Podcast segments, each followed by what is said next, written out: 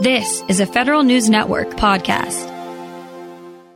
Maybe we can't quite do the math, but somehow everyone realizes that runaway government deficits will somehow hurt the American dream. That's one reason, according to my next guest, that the IRS should get more money for enforcement tools and people. William Gale is an economist, tax expert, and senior fellow at the Brookings Institution, and he joins me now. Mr. Gale, good to have you on.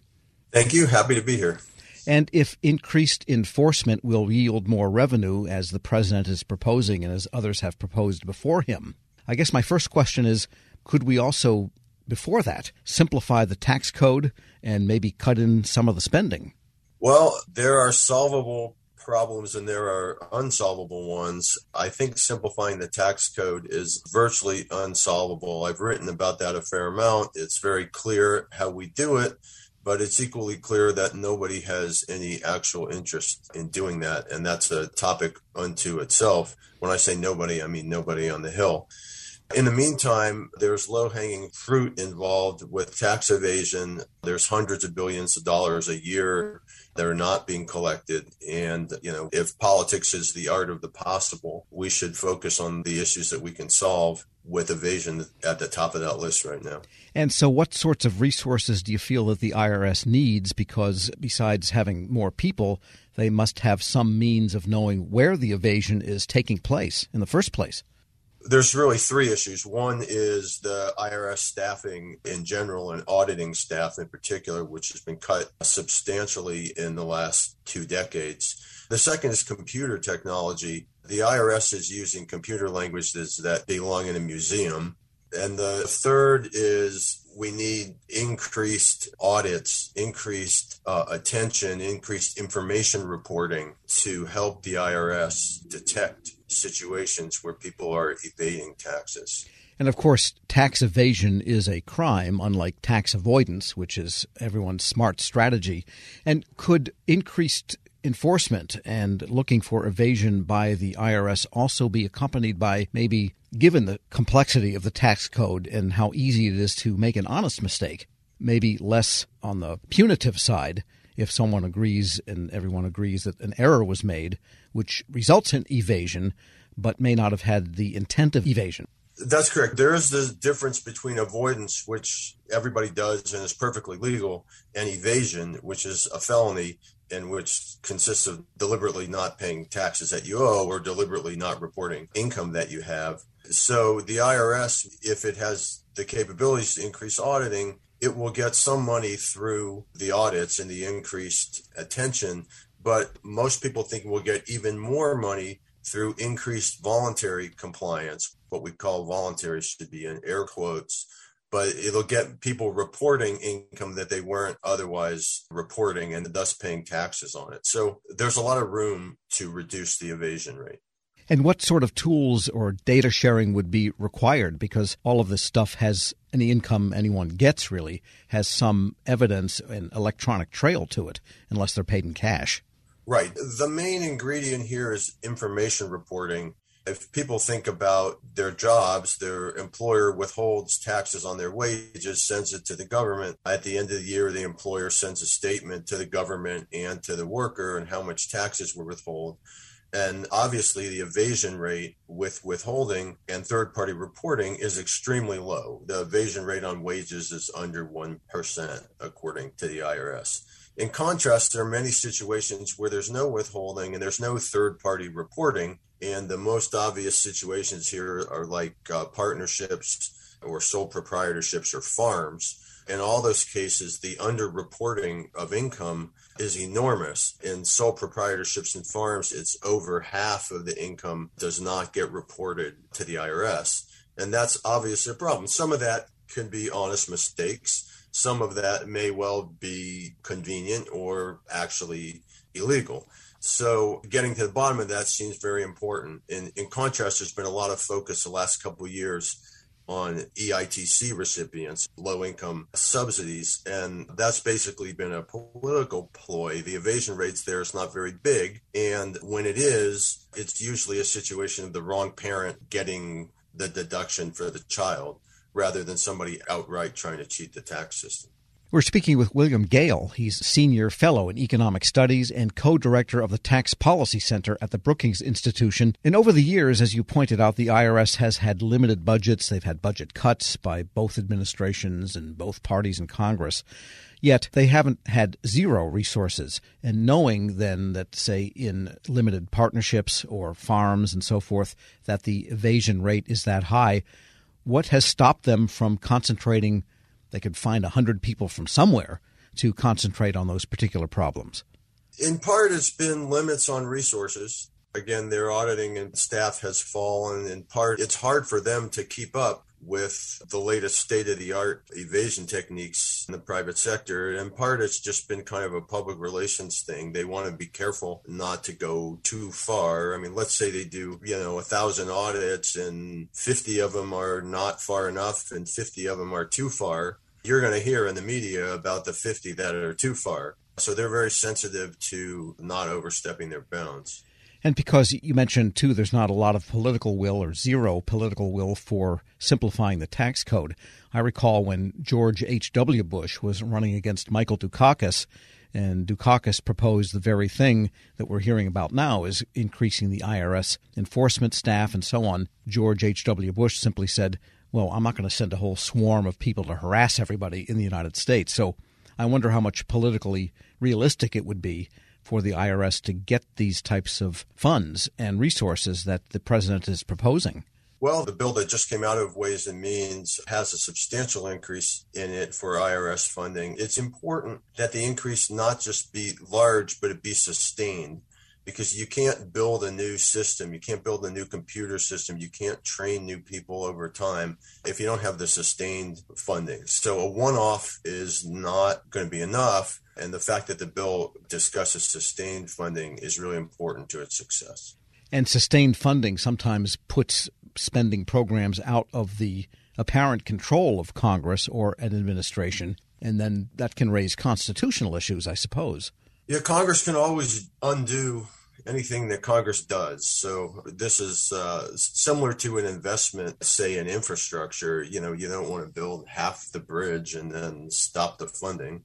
Likewise, you don't want to pay for the IRS to install a new computer system and then hold back the funding that would let them learn how to use the new computer system.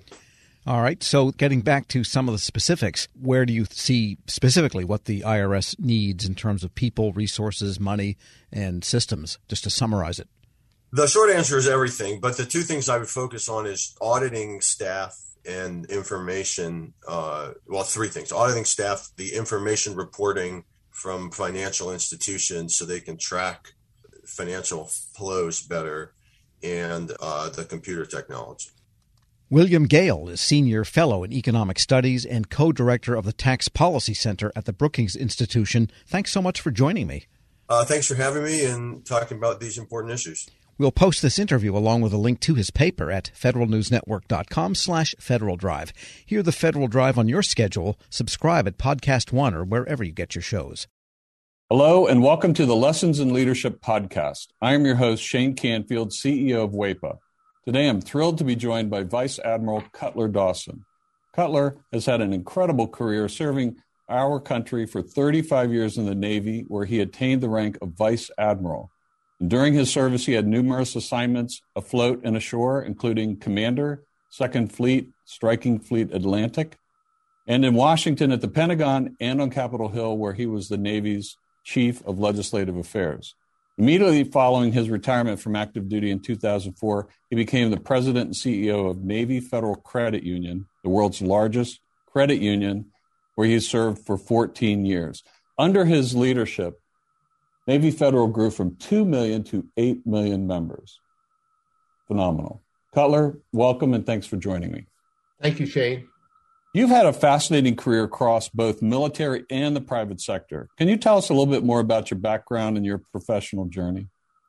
Well, I started out at the Naval Academy where I graduated in 1970, and then, as you mentioned, spent 35 years in the Navy um, with uh, six actual actual uh, afloat commands. Uh, the first one was when I was 27 years old. Uh, I didn't know enough to be scared of anything, and it was uh, probably one of the highlights of my career. Um, and then after I retired after 35 years, I went to uh, work at Navy Federal Credit Union as the CEO, where I spent my next 14 years. Um, I'm I'm currently retired and enjoying life, and um, it's been a great run for me. How would you describe your leadership style, and how's that developed over the years? My style has been quite con- consistent. Um, I believe, and I've learned this in the Navy, that you have to go to the deck plates uh, to see what is going on. And you have to learn what your people do and how they do it so you can help them to be better at it and more efficient and more productive. Um, it's um, something that you need to do all the time. Um, I remember I used to tell folks that um, you don't want to retreat to your cabin. And what I mean by that is um, the longer you're in a position, the less you think you have to get out and about. But that should be the opposite. You should get out and about more because people change, situations change, and you've got to figure out a way to get to them and find out what they're doing and where what you can do to help them. Uh, I We'll talk a little bit more about your book, but I read it um, from Sea to the C suite. Fantastic read. You talk about the deck plates in that um, as well. I would encourage everyone to get a copy of this and read some more detail about going to the deck plates. Cutler, who was the most impactful leader in your life and what quality did you admire about them? I had numerous while I was in the Navy, but uh, the quality that, that I enjoyed the most was the leaders that got to know me as an individual and that they cared about me and i could tell that they cared about me. And they were not only my leaders but they were my mentors. And um, i remember um, one particular one bill schiffer when i had my first assignment at the pentagon um, i would go in to see him with my problem of the day and i knew that he had numerous problems of his own but he would stop and he would focus on me and he would make me feel like i was the most important person in his world um, and I, I tried to do that um, throughout my career. But really, it's about caring for your people. Cutler, in reading your book, there was a quote you used that you used to inspire those people that work for you. And it really got my attention. And it was it was you are the captain of your own ship. I wonder if you can talk a little bit about what that means and how it was useful to you and the leaders you were developing. Uh, absolutely. Um, what I mean by captain of your own ship, when you are the captain of a ship, sometimes you're in the middle of the ocean and you don't have anybody to turn to to make decisions. You don't have anybody to turn to ask, what should I do now? You have to be the captain of that ship. And I, I translated that um, into, let's say, Navy Federal's organization, where I would tell branch managers that I said, You are the captain of the ships of Navy Federal. You're the ones that are facing the, the members or customers, as others call them, every day. And you have to make decisions without a lot of guidance in some cases and without a lot of time. So be the captain of your own ship. Step up, uh, make decisions, uh, do what you think is right, and you never can go wrong. I think that is so important. And you have to give your people a little bit of latitude to take some risk as well, because there is risk for them in doing that and risk to your organization. That's right. And, and I mentioned that I, took command of my first ship uh, with five years in the Navy, and I was 27 years old. Well, my boss had 32 years in the Navy, and um, his his guidance to me when I first met him was, Cutler, you do the right thing and I'll back you up all the way. What a wonderful way to, to spend an assignment with uh, with backup and, and guidance like that. What what great great advice. Uh, it's clear leadership is a topic you're passionate about. You wrote the book we mentioned before, um, from Sea to C suite. Can you tell us a little bit about that project? Yes, when I was at Navy Federal, I would tell sea stories uh, as parables to get my point across. And um, folks would tell me, Cutler, we like your stories. It gives us a picture of what you're trying to tell us. Now, what else are they going to say? They work for me, but uh, uh, I took it as a compliment, and it was. And my wife encouraged me to write a book, and I needed a co author to help me. And I found a lady named Taylor Kiland who was the perfect, perfect co author. She turned in my stories into wonderful chapters um, that I'm very proud of. Where can listeners find a copy? Well, you can get it on Amazon, uh, and you can also uh, get it on the Naval Institute website. Uh, and I might add that um, any proceeds from the book, Navy Federal uses uh, to give to charity. Fantastic. Cutler, thank you very much. Really enjoyed your time and your lessons and in leadership and sharing with us your life story. And, and uh, I've learned a lot both from talking to you today and reading your book. And thank you very much for your time. It's my pleasure. And I, I, I would like to add one thing, if I could, Shane. Um, during my assignments in Washington, D.C., I gained the utmost respect for the civilians that work here every day. They're hardworking, they're dedicated, and they they have my eternal gratitude. Uh, I got to come and go from the Pentagon. They stayed every day and worked in Washington when I got to go out and um, enjoy being at sea. Perfect. Thank you. Yeah, WEPA serves civilian federal employees, but your comment is well taken because the interaction between the two is is continuous, it's nonstop, and it's critical. So uh, the career civil servants, as well as career military, uh, our country would not be where it is today without them. I totally agree, and and I can tell you from the U.S. Navy standpoint, uh, we couldn't operate like we do without them being the backbone of what we do. Thank you very much for your time today, Cutler, and to everyone listening to Lessons in Leadership podcast. We'll see you next time. This episode is brought to you by Zelle. Whenever you're sending money through an app or online, it's important to do it safely. Here are a few helpful tips. First, always make sure you know and trust the person you are sending money to. Second, confirm you have entered their contact details correctly.